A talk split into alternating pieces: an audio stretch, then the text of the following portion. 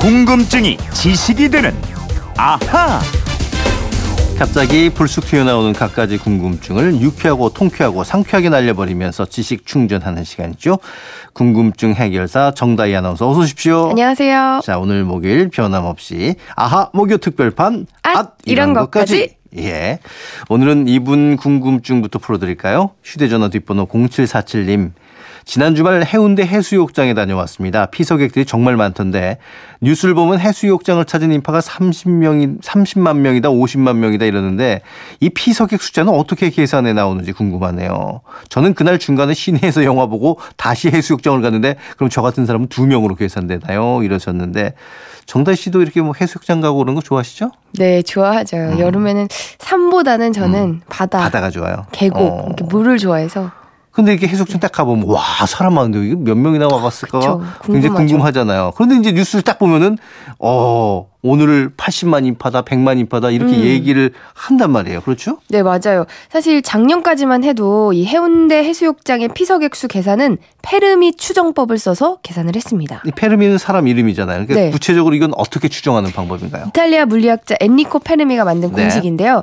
일정한 면적 안에 있는 사람 수를 먼저 센 다음에요. 이걸 대상 지역의 전체 면적에 비례해서 계산을 오. 하는 방법입니다. 자, 예를 들면 1평, 즉 3.3제곱미터 안에 사람이 앉으면 6명, 서 네. 있으면 한 10명 정도가 들어간다고 어. 보고요. 평균 8명으로 계산을 하는 거예요. 아. 그래서 이 표본을 전체 면적에 대입하는 겁니다. 사실 뭐 해운대 이렇게 보기만 하더라도 워낙 넓고 사람도 많으니까 이게 한 명 한 명 다 셀 수가 없으니까 요 한 부분 작은 규모를 정해서 숫자 세고 요거 이제 다 계산을 면적으로 곱해서 전체 인원을 추산한다. 네, 그렇죠. 이 방식은 경찰이 집회 인원 등을 추산할 때도 이용을 아, 하는데요. 그렇군요. 네, 방식이 기본적으로 부정확할 수밖에 없습니다. 음. 지금 질문하신 분도 뭐 중간에 영화를 보고 왔는데 이렇게 왔다 갔다 하는 유동 인구는 한 명으로 볼지 두 명으로 볼지 이것도 좀 모호하고 말이죠. 그렇죠. 인파를 계산하는 사람의 여기 주관도 들어가기가 쉽잖아요. 네, 맞아요. 실제로 각 자치단체 해수욕장마다 경쟁적으로 숫자를 부풀린다는 의혹도 받아왔습니다. 네. 그래서 최 근에는 다른 방식들이 많이 활용되고 어. 있는데요. 지금 해운대 해수욕장과 송정 해수욕장은 올해부터 한 통신사와 함께 빅데이터 분석 기법을 활용해서 피서 객 수를 집계하고 있습니다. 그래요? 어떤 방식으로 하나요? 자, 해수욕장을 50 곱하, 50m 곱하기 50m 크기의 격자형으로 나눠서요. 각 공간에 미치는 이동통신 기지국 신호 세기를 측정하는 방식입니다. 네. 해당 지역의 전파 범위를 잘게 나눠서 해수욕장 경계 안에 있는 휴대전화가 몇 대가 있는지 오. 그렇게 숫자를 세는 방식인데요. 해수욕장에는 뭐 해당 통신사 말고 다른 통신사의 휴대폰도 당연히 있을 거 네네. 아니에요. 그래서 이 통신사별 시장 점유율이라든가 전원 꺼진 비율 또 휴대전화가 없는 사람도 있겠죠. 이런 비율을 감안해서 측정을 하고 있습니다. 오, 이 방법도 그런데 추정이 들어가는 거니까 100% 정확하다고 할 수는 없겠지만은 페르미 방식보다는 더 정확하긴 하겠네요. 네, 그럼요. 제가 해운대구에 확인을 해봤거든요. 아, 그래요? 예. 네. 지난주 일요일 6일에는요, 20만 7천 명, 어. 토요일인 5일에는 23만 3천 명이 찾은 것으로 계산이 네. 됐어요. 그러니까 우리 0747님이 지난 주말에 해운대 찾았다고 음. 하셨으니까 여기에 아마 포함이 되셨을 텐데 이 통신사 방식으로는 뭐 중간에 나갔다가 와도 한 명으로만 계산이 됩니다. 아마 이 휴대전화가 번호가 이게 똑같으니까 뭐 들락날락 그렇죠. 하더라도 이게 한 사람이구나 하고 계산할 수가 있네요. 이게 훨씬 정확하긴 하겠네요. 네, 이 빅데이터 분석은 전체 피서객 숫자뿐 아니라 외국인이 몇 명이나 왔는지 뭐 남녀 비율, 연령 비율 이런 게 다 나오거든요. 어. 그래서 구청이나 해당 해수욕장이 피서객에게 맞는 서비스를 계획하는데도 도움이 될 텐데요. 해운대구는 3개월 동안의 용역비로 통신사에게 2천만 원을 준다고 합니다. 네. 아마 궁금증이 좀 풀리셨을 것 같습니다.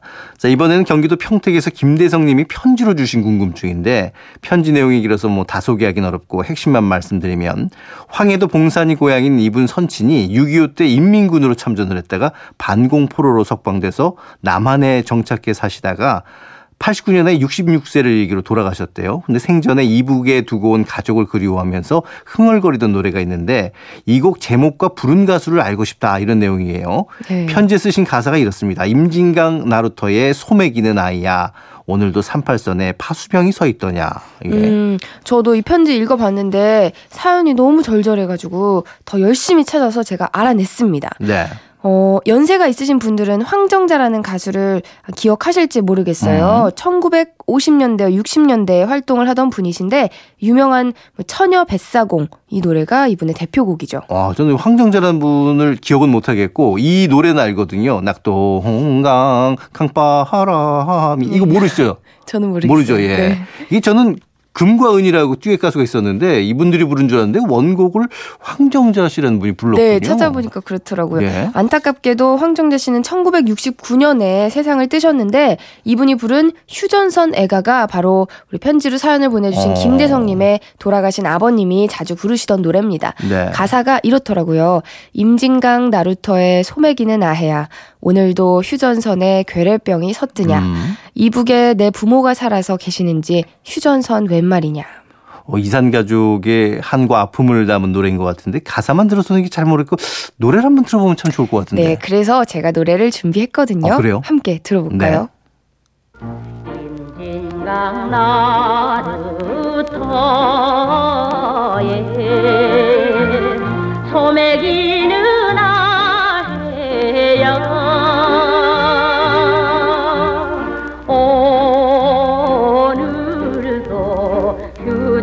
Oh.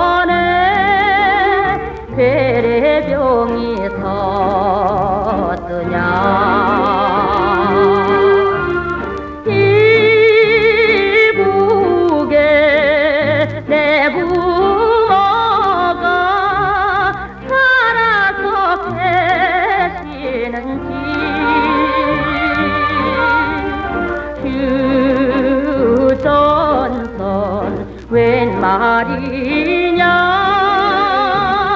소를 모는 목동아